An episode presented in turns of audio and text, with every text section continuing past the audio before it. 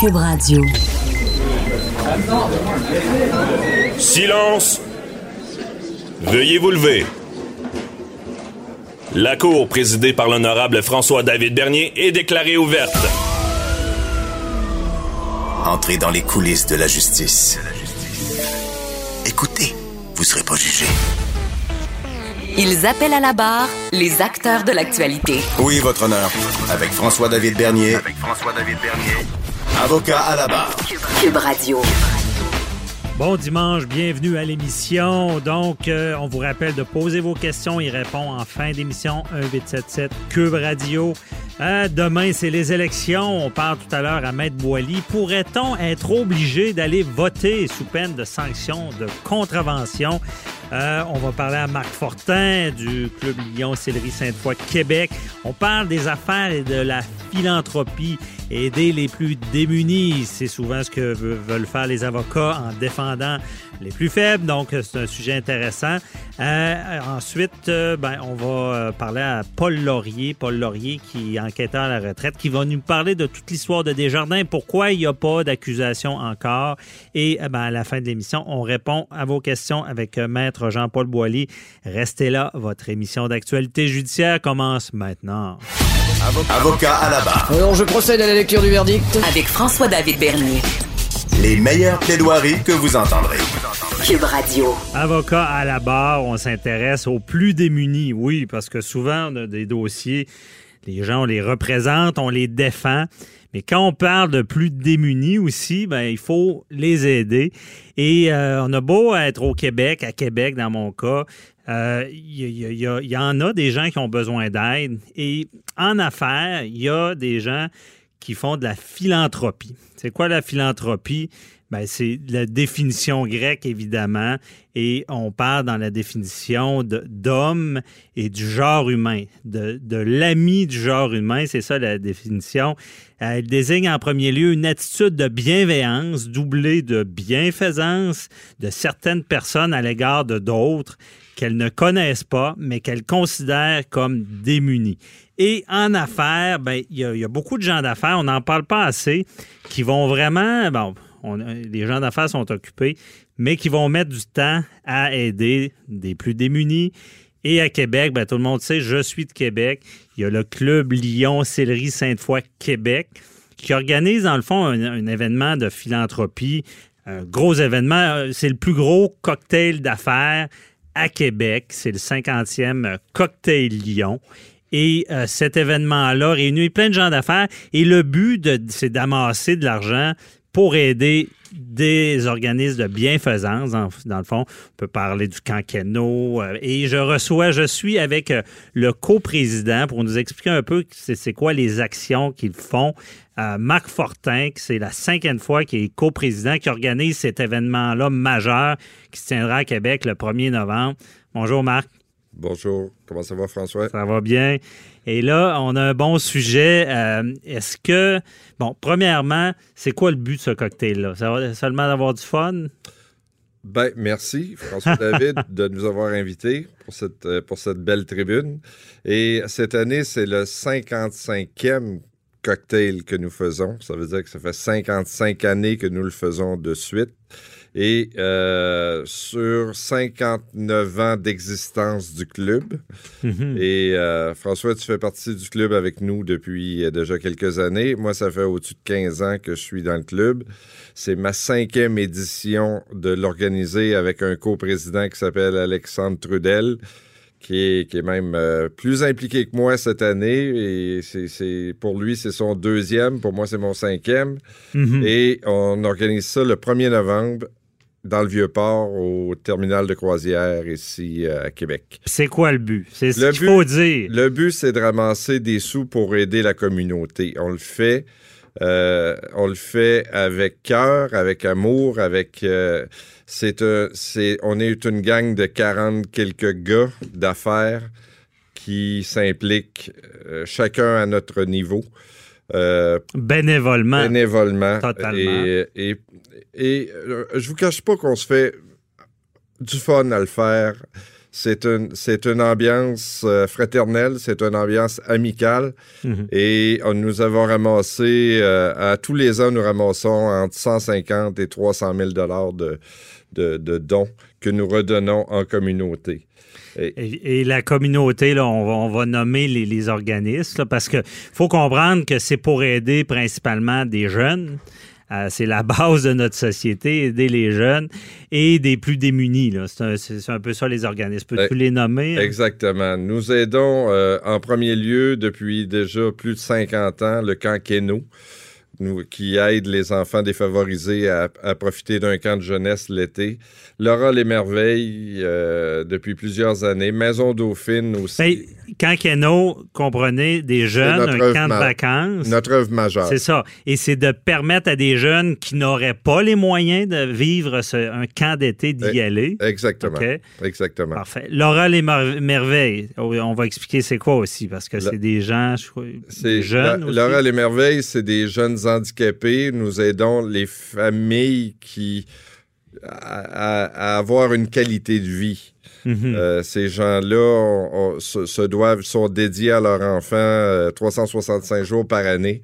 Et nous, nous leur permettons d'avoir quelques jours de, répit. De répit, euh, pour qu'ils puissent euh, prendre du temps en couple ou en famille pour, euh, pour mieux passer la tempête, si on peut dire. ainsi. Mhm. Mais, Maison Dauphine, on est avec eux depuis déjà au-dessus de 20 quelques années. Euh, on, le- on les aide aussi. Maison Dauphine n'a pas besoin de présentation, mais c'est On peut expliquer quand même, c'est que aussi euh, euh, dans le domaine des narcotiques, des- de, la, de la- de la- de la boisson, de la- les gens qui sont prêts avec des dépendants. des dépendances, mais surtout des jeunes, euh, des jeunes de la rue qui sont pris avec des dépendances. Mhm. On leur, a- on leur offre notre aide depuis plusieurs années déjà. OK. Il y a les grands frères et les grandes sœurs de, de Québec. Euh, ça aussi, c'est un organisme qui est assez connu, mais on, on- on le- on leur aide depuis déjà cinq ou six ans. On leur donne euh, des sous pour qu'ils puissent euh, compléter leur budget. Ça, c'est pour accompagner les jeunes principalement ou C'est surtout encore une question de, de jeunes et avec euh, qui, qui ont un manque au niveau parental, là, surtout Mhm. euh, qu'il leur manque soit un père de famille ou quelque chose du genre, puis on leur fait faire des sorties et des trucs de même. Euh, la maison, euh, après ça, nous avons Maison L'Entraide, l'Arc-en-Ciel. OK. C'est aussi pour les handicapés, les aider au niveau, tout le temps, c'est au niveau des jeunes tout- toujours qu'on aide. là. Ouais, c'est pas mal. La euh, priorité. Puis il y a une maison aussi, je trouvais ça intéressant, qui, qui, qui accueille des jeunes, qui les héberge. Euh, j'ai, j'ai pas son nom. euh, Richelieu? Ouais, mais c'est ça. On est- Maison Richelieu? euh, je, crois, ouais, je crois que c'est ça. C'est la Maison Richelieu où on, on aide aussi depuis plusieurs années.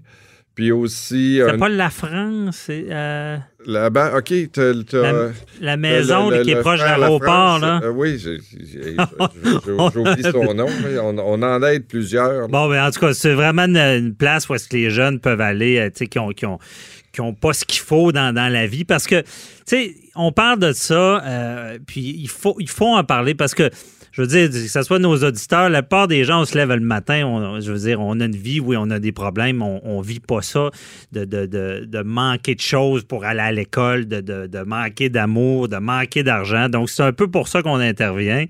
Et euh, Marc, il faudrait expliquer le cocktail Lyon. Bon, les gens, des fois, disent euh, c'est un cocktail, c'est rien du fun, mais le Club Lyon a choisi une méthode. C'est qu'une fois, au lieu de faire plein d'activités pour ramasser de l'argent, une fois dans l'année, c'est majeur, mais c'est là qu'on ramasse les fonds. Je viens de me souvenir, c'est la Maison Jean Lafrance. Ah, c'est ça. Merci.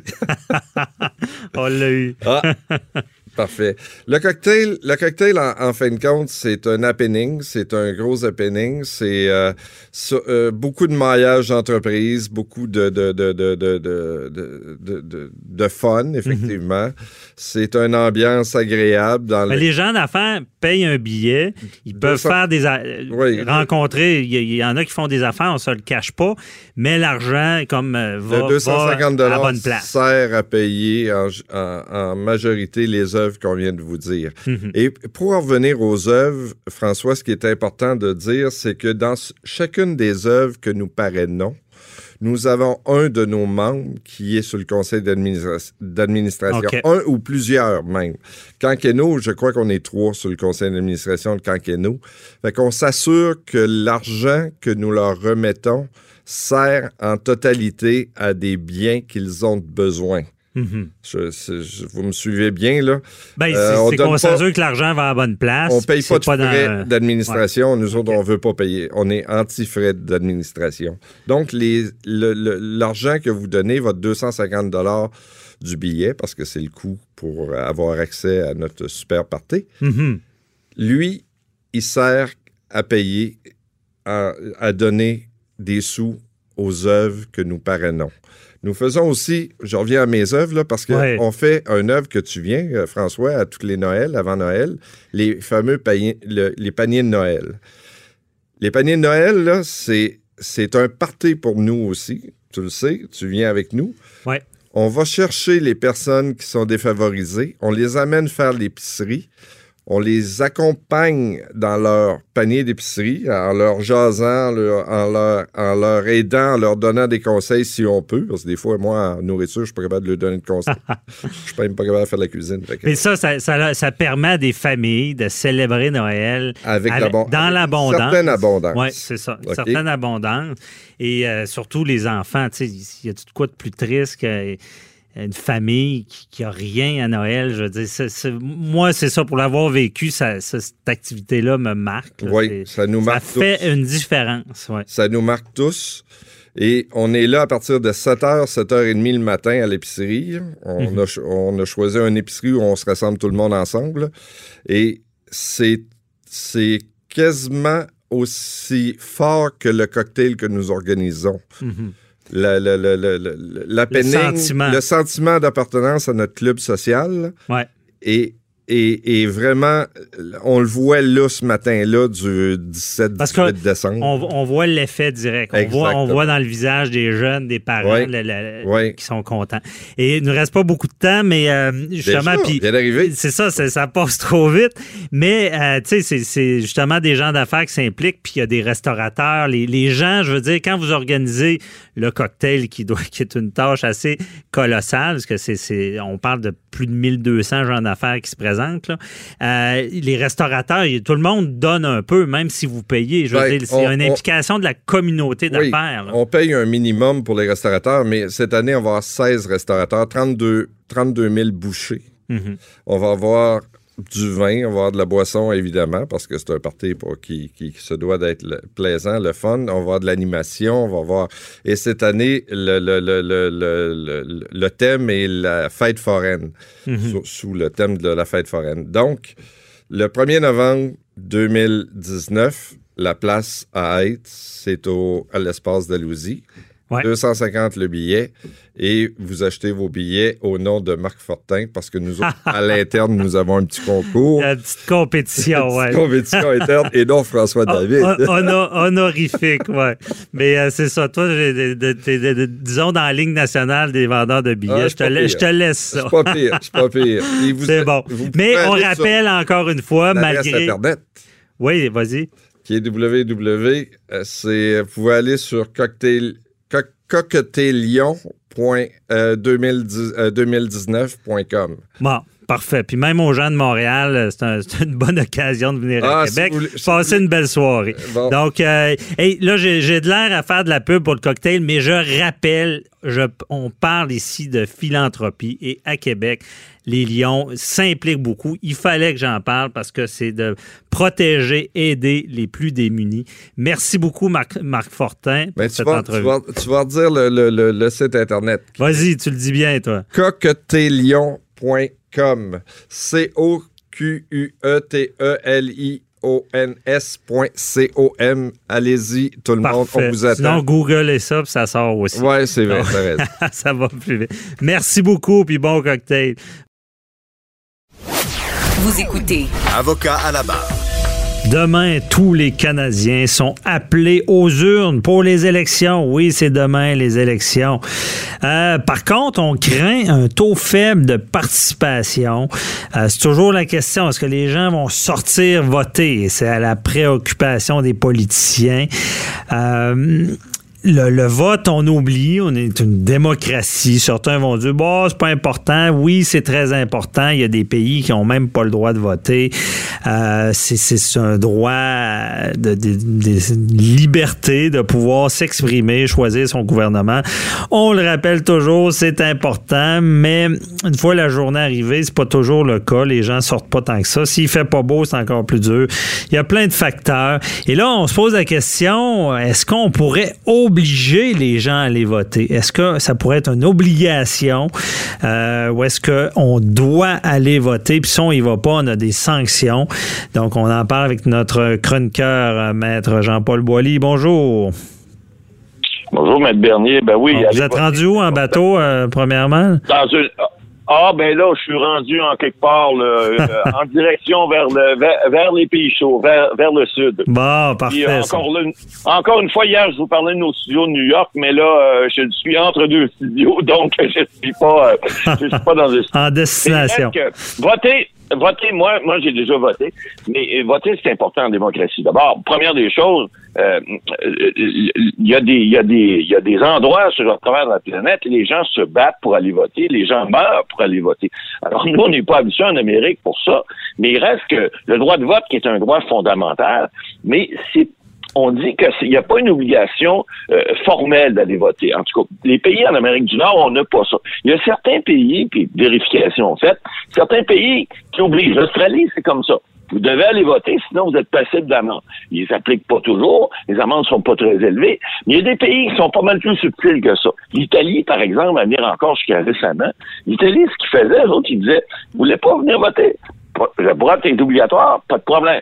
Mais vous pourrez pas, par exemple, avoir droit à certaines prestations. Vous pourrez pas, par exemple, vous présenter pour être euh, candidat à certains postes qui sont des postes municipaux, provinciaux ou même euh, au niveau national. Alors, la Belgique a fait la même chose également en disant, si vous voulez pas voter, vous voulez pas vous occuper de notre démocratie, pas de problème. Mais nous autres, on ne s'occupera pas de vous autres. Alors, ah, il y a des façons qu'on pourrait faire hein, aux États-Unis ou comme au Canada pour forcer les gens à les voter, parce que la démocratie, c'est important.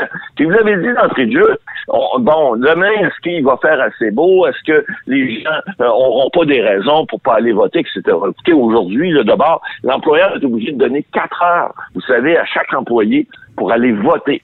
Mhm. Ça, c'est une obligation de l'employeur. Si, par exemple, le bureau de vote ferme à 20 heures demain, comme c'est le cas dans plusieurs des circonscriptions au Canada, euh, on parle plutôt de, Québec et Ontario parce que d'autres, à cause des, des, des, des changements d'heure, ils ont des heures différentes. Mais il doit, on doit vous laisser aller voter à compter de 4 heures l'après-midi. Même si vous terminez à 5 heures ou 6 heures votre travail, vous pouvez aller, l'employeur est obligé de vous donner au moins 4 heures pour aller voter. S'il ne fait pas, qu'est-ce qui arrive? Ben, il y a des sanctions qui peuvent être faites en vertu de la loi électorale, évidemment. Ce ne sont pas des sanctions qui sont généralement appliquées, mais les employeurs la majorité ou la presque totalité des employeurs respectent ça et vous permettent d'aller voter. Donc, vous n'avez pas de raison de ne pas aller voter. Maintenant, ce n'est pas, c'est pas, il n'y a pas de sanction comme telle si vous n'y allez pas. Vous savez, moi j'ai toujours dit, si vous voulez chialer dans la vie, là, puis que vous n'allez pas voter, ben, vous n'avez pas le droit de chialer tant qu'à moi. C'est pas écrit nulle part, ça. Il n'y a pas de loi, il n'y a pas de règlement là-dessus. Mais au moins, si vous êtes allé voter, vous avez exprimé au moins votre, votre position. Quant à savoir, parce qu'on sait que là, on a vu les débats dernier, euh, la semaine dernière, ça vole pas toujours haut, hein. Les, les, les, les chefs vont, vont se traiter de tout et non, mais le contenu, on, le balance pas mal. On s'occupe plus du contenant. Mm -hmm. tu bien fait ça? Y avait-tu un beau sourire? Y était-tu bien peigné? Était-tu bien habillé? Sa cravate, tu croche? alors, venons-en aux choses sérieuses. Lorsque vous allez voter pour un programme, pour un parti politique ou pour un individu, peu importe qu'il soit, qui, qui elle soit, ben, vous exprimez au moins dans une démocratie votre opinion. Puis ça, ben moi, tant qu'à moi, ça vous permet de chialer. Ça vous permet de dire, ben un tel est ci, un tel est ça, un tel a bien fait, un tel a pas fait. Mais si vous n'allez pas voter, comment pouvez-vous dire après, oh ben là, celui-là, il a pas fait ci ou il a, pas, il a fait telle promesse, il l'a pas respecté. Vous n'avez même pas voté. Alors, dans une démocratie, c'est important d'exercer votre droit de vote. C'est surtout important parce que vous le faites pas juste pour vous. Vous le faites pour vos enfants, vous le faites pour vos petits-enfants. On parle de l'avenir de la planète, là. Mhm. Bon, on, on parlera pas des, des, des partis politiques avec chacun leur programme. Les conservateurs sont plus à droite, le Parti vert est plus à gauche, etc. Mais il reste que l'avenir, c'est important. Est-ce que les politiques que- qu'on vous a présentées là, depuis 36 jours que la campagne existe, euh, est-ce qu'on vous a 39, excusez, euh, euh, demain 39 en fait, euh, est-ce que ça, ça vous rejoint? Est-ce qu'il y a quelque chose là-dedans qui fait en sorte que vous allez voter libéral, conservateur, NDP ou Bloc québécois euh, ou Parti vert? Euh, y a-t-il quelque chose qui vous rejoint? Y a-t-il quelque chose qui fait en sorte que pas juste vous, mais, mais vos enfants puis vos petits-enfants vont pouvoir peut-être bénéficier un jour des programmes qui ont été adoptés cette année. Ben ouais, c'est pas facile de faire une tête parce que c'est un, un peu un spectacle souvent. tu sais. S'il y avait, s'il y avait des, des meilleurs écrits sur le plan, puis je suis pas sûr, comme vous le dites bien, les gens vont pas. euh, c'est pas parce que le, si le Parti conservateur rentre, c'est pas parce que ceux qui ont voté, la population était nécessairement conservateur. C'est que le chef a bien fait, Non. a donné un bon spectacle, on il est sympathique. On a, on a vu ça à l'époque avec Jack Clayton. On disait qu'on avait, avec quel chef voulait aller prendre une bière. C'est souvent lui le plus populaire. Mais quand même, c'est ça, c'est important de le dire, c'est un droit. Puis, tu sais, on a beau le dire, c'est un droit de voter, mais dans son salon, des fois, le monde se dit, oh, me semble, personne va s'en rendre compte. Bon, ça paraîtra pas. C'est cette mentalité-là.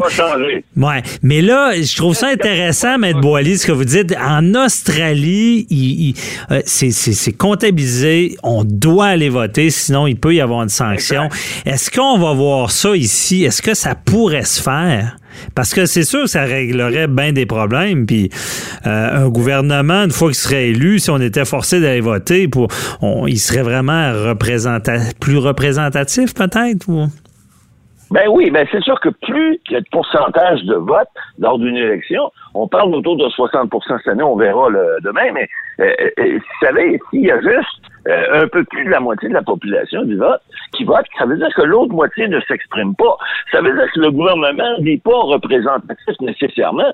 Vous savez, si vous êtes élu avec 30% de 60% qui votent, mais faites le calcul, là, c'est à peu près 15% de la population canadienne qui vous a élu, vous êtes au pouvoir, ça se peut que vous soyez majoritaire grâce à ça. Ça n'a comme pas de bon sens. Alors, il faut qu'on trouve une façon d'augmenter, puis on sait que les jeunes, de, de, de façon historique, ne vont pas nécessairement voter parce qu'ils se disent, ils se disent, ben, écoute, on va, on va avoir, on n'aura pas notre mandat, notre vote ne vaut rien. C'est pas vrai que votre vote vaut rien. Votre vote vaut quelque chose. Si vous y allez en masse, il vaut, il vaut, euh, votre vote vaut encore plus. Donc, il faut faire en sorte que le vote, les partis cher- chercheront pas de midi à 14 heures. Les partis politiques ont des machines sur les terrains, évidemment, ça dépend des comtés. Souvent, c'est le parti qui, qui a élu le dernier député qui a la plus grosse machine dans le comté parce qu'il Ben oui. il va avoir son équipe électorale sur le terrain, il va être capable, avec l'équipe électorale, Mais- de faire sortir le vote, ce qu'on appelle sortir le vote. Ben oui, sortir le vote, et c'est un principe, ça pourrait être sorti si on était obligé. Mais légalement parlant, Maître Boily, euh, est-ce que euh, de forcer quelqu'un à faire valoir un droit démocratique, à l'inverse, on sait que c'est un crime, mais est-ce qu'on pourrait vraiment forcer? Il je ne sais pas si vous avez entendu parler en Australie, y a-t-il eu des contestations disant que c'est abusif de forcer quelqu'un à voter, à forcer quelqu'un à avoir une opinion, à décider. Est-ce qu'on pourrait euh, contrecarrer? Si on arrivait avec un projet de loi disant on force les gens, est-ce qu'il y aurait des contestataires et est-ce qu'ils pourraient se servir de la charte disant on peut pas me forcer à voter? Ben oui, écoutez, on a une charte au, Canada, puis au Québec aussi, la Charte des droits et libertés.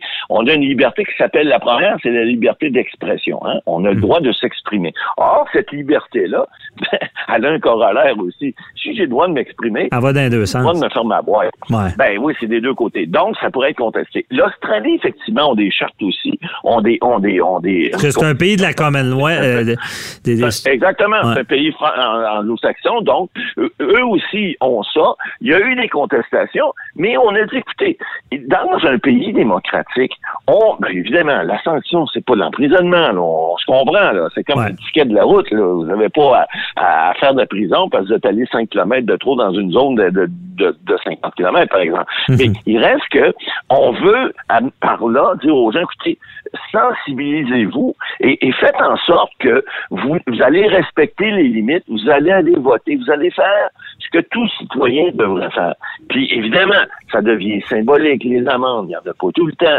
Mais dans certains pays, comme j'ai vu, ça n'existe plus ce que je vous ai dit en Italie. C'est plus le cas. Ouais. Et il y a été, il y a un temps où on disait, ben là, on peut s'en servir, on disait, t'as pas voté, ben tu, tu pourras pas être candidat, tu pourras pas être candidat, tu pourras pas Ah, mais- euh, pouvoir postuler un poste municipal. Mais ça, c'est, ça peut être logique, mais ça me fait penser à un devoir de citoyen qui est très, très fort, puis c'est du judiciaire, d'être appelé comme juré. Vas-y pas pour le fun.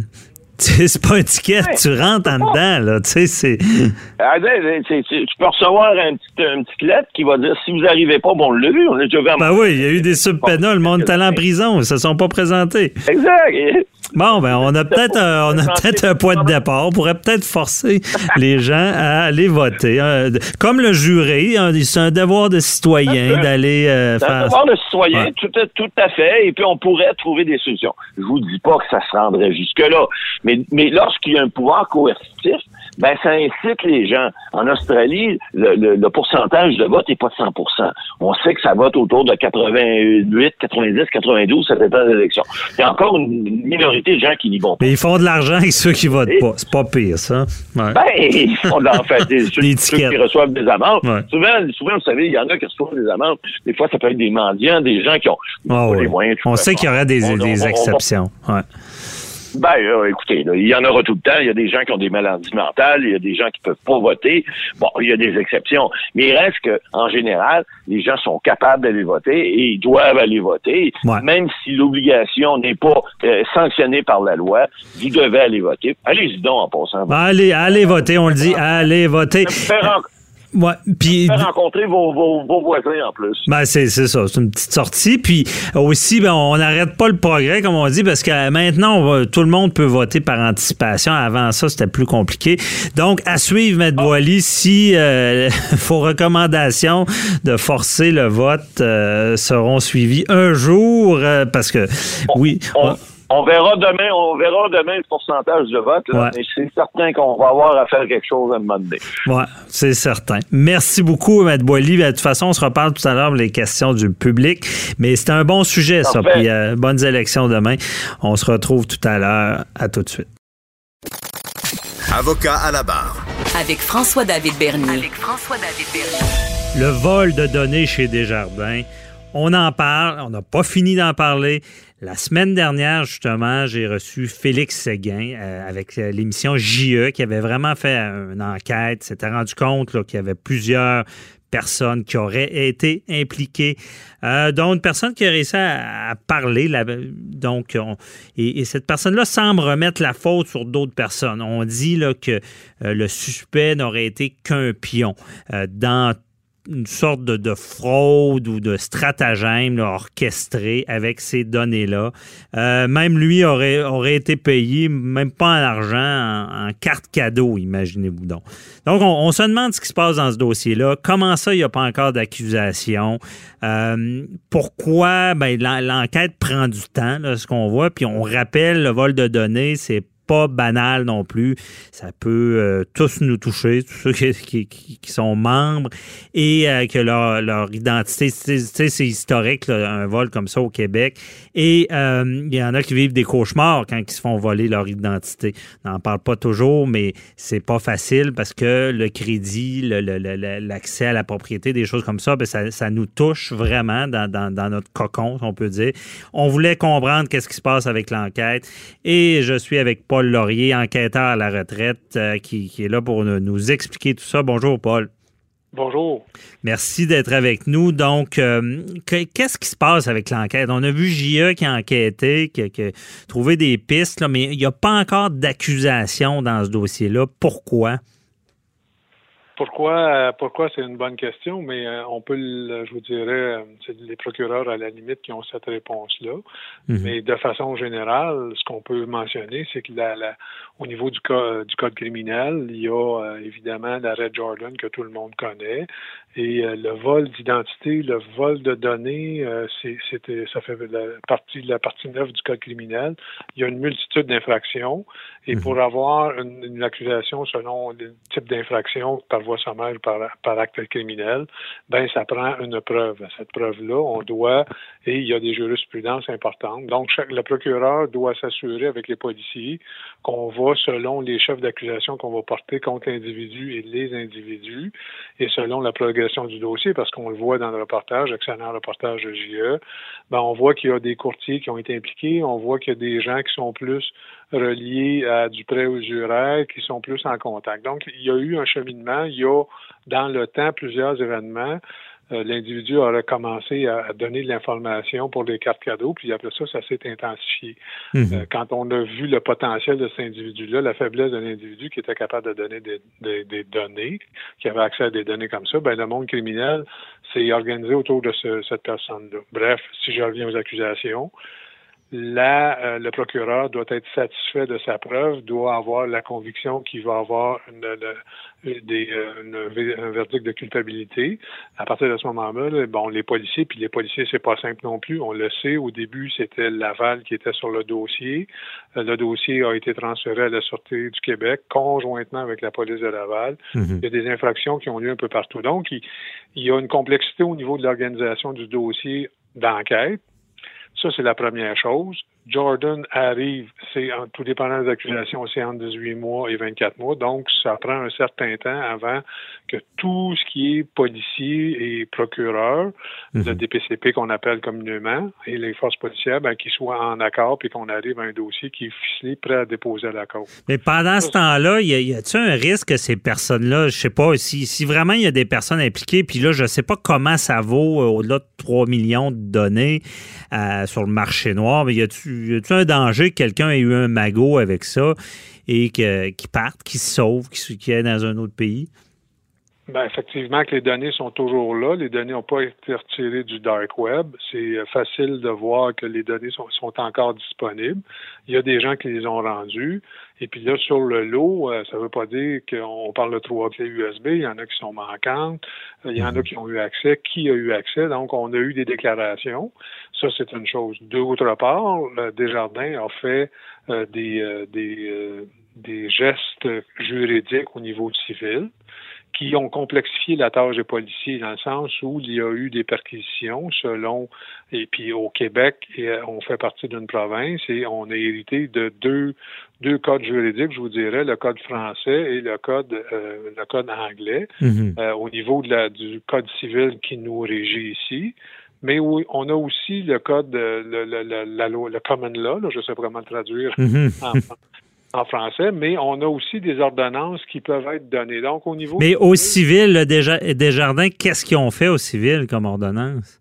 Ben, ce qui a été publié, on a fait ce qu'on appelle le Hampton Paler. C'est l'obligation parce qu'on a des, on a des, on a des informations, on a du renseignement qui est assez important et c'est des représentations qui se font ex parte, qui, l'en- l'entreprise est allée voir un juge et a mentionné des faits, on a colligé les faits et le juge ordonne à la partie euh, adverse de se laisser saisir, c'est l'obligation. Cette personne-là, si elle ne se, elle ne peut pas se, elle ne peut pas se, se rétracter, on ne peut pas refuser, Mhm. elle doit se laisser perquisitionner parce que les motifs sont assez graves.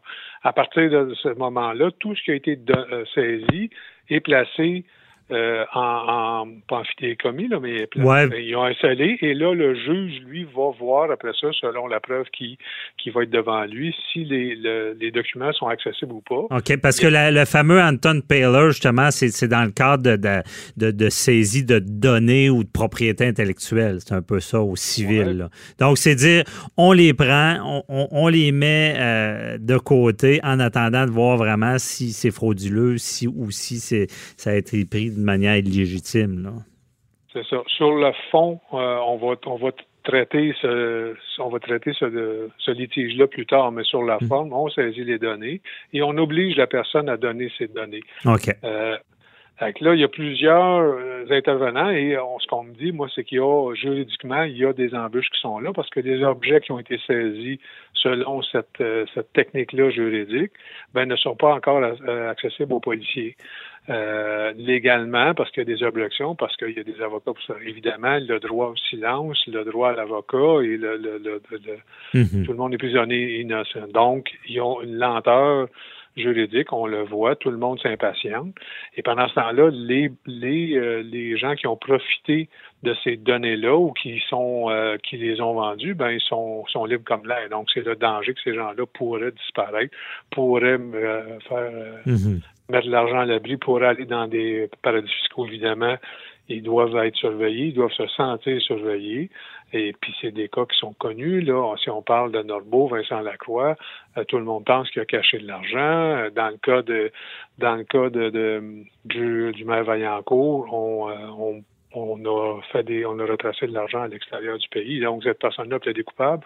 Mhm. Mais on a, on, est à suivre la trace d'argent et on s'attend à ce que l'argent soit déplacé. OK. Parce que les policiers vont essayer d'avoir des garanties. Je veux dire, ils doivent rencontrer les suspects, euh, Il y, a bien du travail qu'on ne voit pas en ce moment. Ben, il y a des gens qui sont impliqués, qui a eu accès aux données, euh, comment les ordinateurs, ou quand vous avez accès à un ordinateur, ça laisse des traces? Numériquement, il y a l'enquête, l'enquête euh, technologique qui est un peu plus complexe puis qui demande l'expertise. C'est pas tous les policiers qui peuvent le faire, c'est vraiment des policiers qui sont formés, dûment formés. Puis là, il faut savoir où la, où l'information, par où elle a transité, sur quel support et à qui elle a profité. elle est rentrée sur le dark web, évidemment. Euh, sur le sur Internet, on dit tout le temps, il n'y a pas d'efface. Mhm. euh, mais on a le maintenant euh, les pays européens ont introduit la notion de droit à l'oubli. Donc, on pourrait forcer certains serveurs à effacer des données. Par contre, quand on tombe sur le dark web, ben c'est c'est beaucoup plus difficile parce que c'est des endroits qui sont plus obscurs, qui sont plus cachés, et la technologie qui est en arrière est plus euh, c'est hmm. plus difficile de pointer quelqu'un. Donc là, on, voit que le niveau de complexité au niveau de l'enquête est assez élevé. Et puis, c'est pas tous les procureurs qui vont être à l'aise avec cette terminologie-là, avec cette, cette technique, ces techniques d'enquête-là. Et puis, pendant ce temps-là, ben, les, les 2 millions, 2,9 millions de, d'utilisateurs de, Desjardins, de membres de Desjardins, mais ils sont dans l'attente. Et puis, pas juste les gens de Desjardins, tout le monde se demande pourquoi c'est sinon, pourquoi il n'y a pas d'accusation, pourquoi. Ben, c'est un peu, c'est le mélange de tout, de tous ces, euh, mhm. ces facteurs-là. Parce que, je veux dire, en tant que policier là, à, la retraite, ben tu, c'est, pas des petites enquêtes. Quand, quand ça tombe, ça, je veux dire, il y a toute une stratégie qui s'installe, puis euh, ça, ça fait déplacer beaucoup de gens. Là. Ça doit pas être facile comme enquête. Là. Non, ben moi, je suis tombé dans les trims technologiques dans les années 2000, dans la formation des unités. À cette époque-là, euh, les, appareils mobiles n'étaient pas euh, n'étaient pas de ce monde. Et, hmm. Euh, Internet et Facebook, tout ça, la communication n'était pas n'était pas ce qu'elle est aujourd'hui. Maintenant, il y a un paquet de facteurs. Les individus ont deux, trois, quatre, cinq appareils. On peut transiter facilement des comptes. On paye plus maintenant en argent. On peut payer par par crédit, par carte de par carte de, de, débit, c'est-à-dire des cartes de crédit à, usage unique. On peut mhm. payer en bitcoin, on peut payer. Il y a plein, il y a plein de systèmes. C'est rendu complexe, là. Je veux dire, ici, vous avez les, les, policiers euh, modernes de, ce genre de crime-là doivent, être formés puis ajustés. Puis, euh, puis c'est quand même nouveau, pareil, le vol de données comme ça, de cette ampleur-là. là. Ben, dans ce cas-ci, euh, c'est une fraude assez simple. Hein. C'est vraiment, il y a eu, je vous dirais, de la part de Desjardins, euh, euh, il y a des façons de voir comment ça se fait qu'on laissait autant de données à des gens de marketing. Pourquoi mhm. quelqu'un de marketing a mon numéro d'assurance sociale? C'est inacceptable. C'est au niveau de la gestion des données.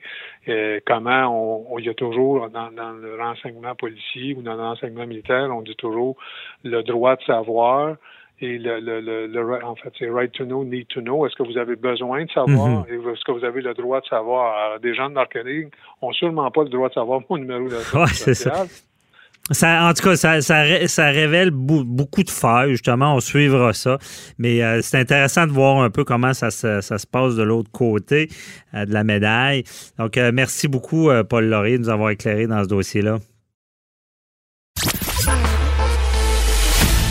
Préparez vos questions. Cube Radio vous offre les services juridiques d'avocats sans frais d'honoraires.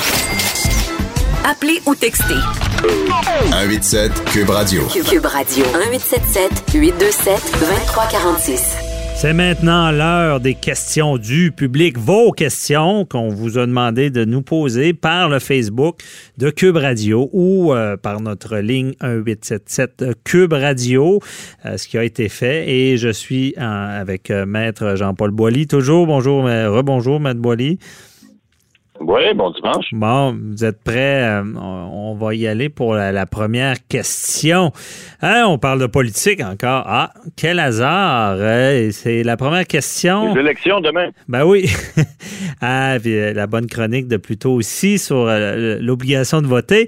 Ah, c'est François de Laval qui se- se demande si c'est vrai que, que certains politiciens voudraient changer les lois pour ne pas que, dans le fond, qu'il y ait de milliard- milliardaires, les gens fortunés, influents, euh, qui contrôleraient la politique. Est-ce que c'est vrai qu'on pourrait empêcher ces gens-là, influents, euh, riches, de, de s'impliquer en politique? Je pense que c'est ça la question. Qu'est-ce que vous en pensez, Maître Boily? Ah ben là, il y a un courant là, qui a commencé un peu aux États-Unis. Vous savez, on parlait hier de politique là, avec euh, les, les, les républicains, les démocrates, la décision de Trump, etc. Il y a un courant américain qui, c'est Mme Warren, là, qui est en tête de, de, de- de- des, candidatures démocrates au niveau euh, aux États-Unis. Et puis, elle a lancé ça. Puis, il y a un courant européen, européen aussi. Là. M. Macron en avait parlé en France et d'autres politiciens, Mme Merkel en Allemagne. Euh, le problème est le suivant, c'est que vous avez des gens qui sont très, très riches. Euh, Mark Zuckerberg, par exemple, qui a fondu euh, Facebook, euh, euh, Warren Buffett, vous avez le, le- le- fondateur de, de Apple, Bill Gates. Bon, euh, vous avez plein de gens qui sont pas nécessairement mal intentionnés, mais ils décident de prendre leur argent, puis vous savez, on vit dans une so- société démocratique, puis ils peuvent faire ce qu'ils veulent avec leur argent. Mais souvenez-vous qu'il y en a un qui a fait, il a fait aussi ce qu'il voulait, puis qui avait de l'argent à l'époque, qui s'appelait Ben Laden. Hein? Et lui avait décidé de, de, de financer euh, des, des groupes terroristes. Or, là, il y a des gens qui se posent des questions parce que si tu as de l'argent, puis que tu décides de l'utiliser au mauvais escient, on, là, on pense pas que Mark Zuckerberg va faire quelque chose de, mauvais avec ça, mais ils veulent, Facebook veut lancer sa propre monnaie. Ça, ça veut dire que si la monnaie de Facebook, là, qui ont annoncé le nom cette semaine, le nom m'échappe, mais si cette monnaie-là prenait le dessus, par exemple, sur le dollar américain, ce qui serait pas impossible. On a vu le Plexcoin, les- les monnaies virtuelles qui ont, qui ont bondi à un moment donné, là, on en parle moins un peu, mais il reste que c'est pas impossible que ça puisse arriver. Et puis, ben, les politiciens, ils se disent, et avec raison, se disent, est-ce qu'une personne, parce qu'elle n'est pas élue, parce qu'elle est riche ou très très riche, elle respecte les lois, ils, font, ils payent leurs impôts, si on peut se poser la question des fois, mais euh, est-ce que ces gens-là ne pourraient pas venir intervenir dans les po- politiques étrangères et intérieures de certains pays avec de l'argent en disant, nous autres, on va financer puis là, écoutez, vous savez, Maître Bernier, en matière, par exemple, de société ou de corporation, vous avez un conseil d'administration qui va décider des lignes directrices, par exemple, chez Bell Canada, chez Mhm. GM Motors, chez etc.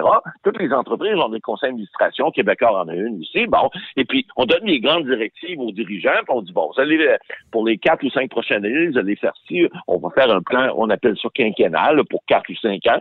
Et puis voici que, mais dans certaines de ces entreprises, si on décidait, par exemple, je sais pas, moi, de dire, on va faire quelque chose pour faire en sorte que euh, tel parti politique, on va lui nuire.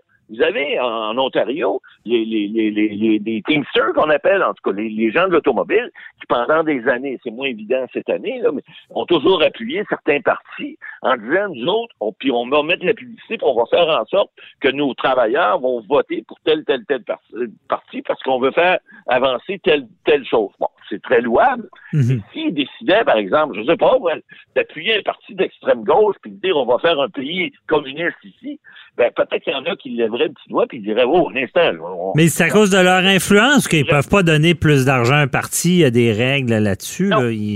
Mais ça serait à cause d'une influence. euh, c'est ça, c'est à cause d'une influence qu'on dit, est-ce qu'on peut pas essayer, parce que si on part une organisation, puis là, vous l'avez vu au fédéral, on en a déjà parlé, on a vu de la publicité qui a été faite par certains organismes, on a vu Maxime Bernier au, mois de juin, ça n'a pas trop trop donné de cas, mais c'est un organisme d'extrême droite en Ontario qui a décidé que lui appuyait Maxime Bernier, qui faisait la publicité, puis au diable la, la, loi électorale. Alors, évidemment, elles peuvent être mais il reste que la, question qu'on se pose maintenant aujourd'hui, que l'auditeur vous pose, c'est est-ce que les politiciens pourraient faire quelque chose pour venir contrôler ça? La réponse, c'est oui. Non seulement ils pourraient faire quelque chose, c'est déjà prévu en partie dans la loi électorale au Canada et au, Québec, mais ils pourraient... Y D'où la limite de dons. ils ne peuvent pas donner euh, l'argent qu'ils veulent pour pas influencer. Oui, entre autres, entre autres, mais aussi partir, par exemple, je ne sais pas moi, si on veut partir un organisme qui vient en aide, je ne sais pas moi, au, Bloc québécois ou qui vient en aide, par exemple, au Parti libéral ou au Parti conservateur, mais qui fait en sorte que ce n'est pas un organisme qui est contrôlé par la loi fédérale, par la loi euh, électorale, ben est-ce que à ce moment-là, les politiques que, que, que, que ces gens-là pourraient faire tenter d'adopter ne viendrait pas en, contravention, par exemple, un à la loi électorale ou à la loi sur le lobbyisme, par exemple, entre autres, et, faire en sorte qu'on on, investit dans un dans un organisme qui va venir à l'encontre des politiques, par exemple. Ça pourrait être le cas. Ben, vous donnez l'exemple de Ben Laden.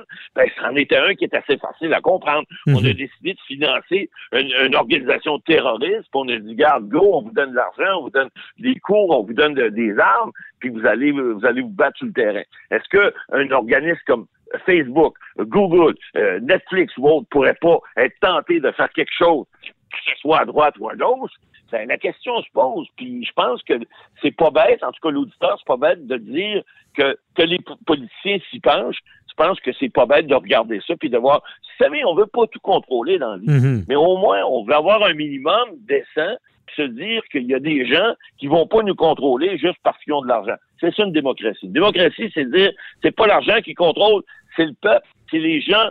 Vous savez le principe caisse populaire. Un homme, un vote. Alors qu'avant, c'était tant d'argent, tant de votes. Alors, c'est pas ça qu'on veut d'une démocratie. Je pense que la question est, bien posée. Puis, ben, ils répondent. Ben, bien répondu. Mais, mais, mais, on peut se pencher, par exemple. On peut se pencher là-dessus. Oui, merci, M. Boily. Deuxième question, euh, c'est en lien. Il y a eu un article euh, parlant de la mort numérique et qu'il y aura un flou euh, dans, dans tout ça parce que quelqu'un qui décède, euh, mettons, il y a un Facebook, justement, il y a, il y a, un profil, mais euh, les héritiers n'auraient pas accès à ça selon les chartes des, des, grands joueurs. Encore une fois, on, rapporte ça à, Facebook. C'est Sébastien de Boucherville qui nous demandait qu'est-ce qu'on fait là, pour avec ce flou-là pour gérer un site, c'est un, proche qui, est décédé, qu'il faut fermer ce, genre de compte-là? ça, au niveau juridique, écoutez, on est à l'ère, évidemment, où les, spécialistes du droit, euh, au niveau de l'informatique, alors je suis rendu, puis moi, j'ai jeté l'encre, sans faire de mauvais jeu de mots, même si je suis sur un bateau de croisière. Ah. Euh, je veux dire, moi, c'est, c'est pas moi qui va, alors je suis rendu, euh, être capable de vous dire au niveau informatique tout ce que vous devez faire. Mais il reste une chose, il y a, il y a, il y a un flou juridique sur, par exemple, les fermetures de compte. Lorsque, si vous décédez, ben, vous pouvez planifier votre mort numérique, entre guillemets, si vous êtes capable, par exemple, par, avec un notaire, dans un testament, de donner, par exemple, vos codes ou de donner un endroit où vos codes vont être gardés, ah. ou vos, par exemple, vous pouvez avoir des, des, montants aussi sur euh, PayPal ou sur, euh, comment ça s'appelle aussi, là, euh, eBay, etc. Vous, vous, pouvez avoir des, des, des montants qui restent dans vos comptes. Et ça, bien évidemment, votre succession, s'ils n'ont pas les codes d'accès, ces entreprises-là ne prévoient pas nécessairement. Je sais que Facebook et euh, Google ont prévu une option que vous pouvez aller voir euh, de votre vivant, qui prévoit que si vous décédez, euh, il y aura un processus qui vous serait demandé, par exemple, à tous les ans ou à tous les deux ans, qui fait en sorte que ben, votre compte Facebook, si vous ne répondez pas à cette question-là au bout d'un an, il va se fermer automatique. Mais mhm. ça, ça se fait pas de façon automatique. Il faut que vous alliez voir et puis moi, ben, c'est ce que j'ai fait lorsque j'ai reçu votre question hier. Je suis allé voir pour voir qu'est-ce qu'il faut faire. Effectivement, sur Facebook, il y, a un endroit où vous pouvez dire euh, moi, voici la question que vous devez me poser aux six mois. C'est à vous de mettre votre votre votre euh, votre délai là-dessus. Vous le faites pour six mois ou vous le faites pour un an. Et si euh, vous n'avez pas répondu à une question dans un délai précis, ben à ce moment-là, vous allez vous allez être automatiquement enlevé de Facebook et vous serez plus capable euh, de, de, de, votre compte va être enlevé. Donc, si vous décédez dans ce délai-là, ben cette cette façon-là de faire va faire en sorte que votre compte va s'enlever. Ben, genre d'affaires que moi je ferais puis j'oublierais d'aller répondre. Je sais pas pourquoi je perdrais mon compte, mais on comprend bien le principe, Matt Boily. Il faut euh, le prévoir. C'est une nouvelle réalité. Il faut le prévoir. La réponse, c'est il faut prévoir ça comme on prévoit un testament. Sinon, c'est compliqué. Comme quelqu'un qui décède pas, pas de testament, c'est toujours plus compliqué. Donc, c'est un peu le même C'est sûr. OK. Merci on beaucoup. Est mieux, on est mieux toujours de prévoir. Oui, c'est certain. Euh, merci beaucoup, Maître Boily. Donc, euh, on vous souhaite des bonnes euh, vacances, fin de vacances, puis on se retrouve la semaine prochaine. bye bye. C'est c'est tout pour nous aussi déjà. Euh, donc, euh, merci à toute l'équipe. Joanny Henry à la mise en onde, Véronique Morin à la recherche. Et euh, on va se retrouver. On vous invite toujours à poser vos questions. 877 Cube Radio. On se retrouve la semaine prochaine. Même heure, même poste. Bye bye.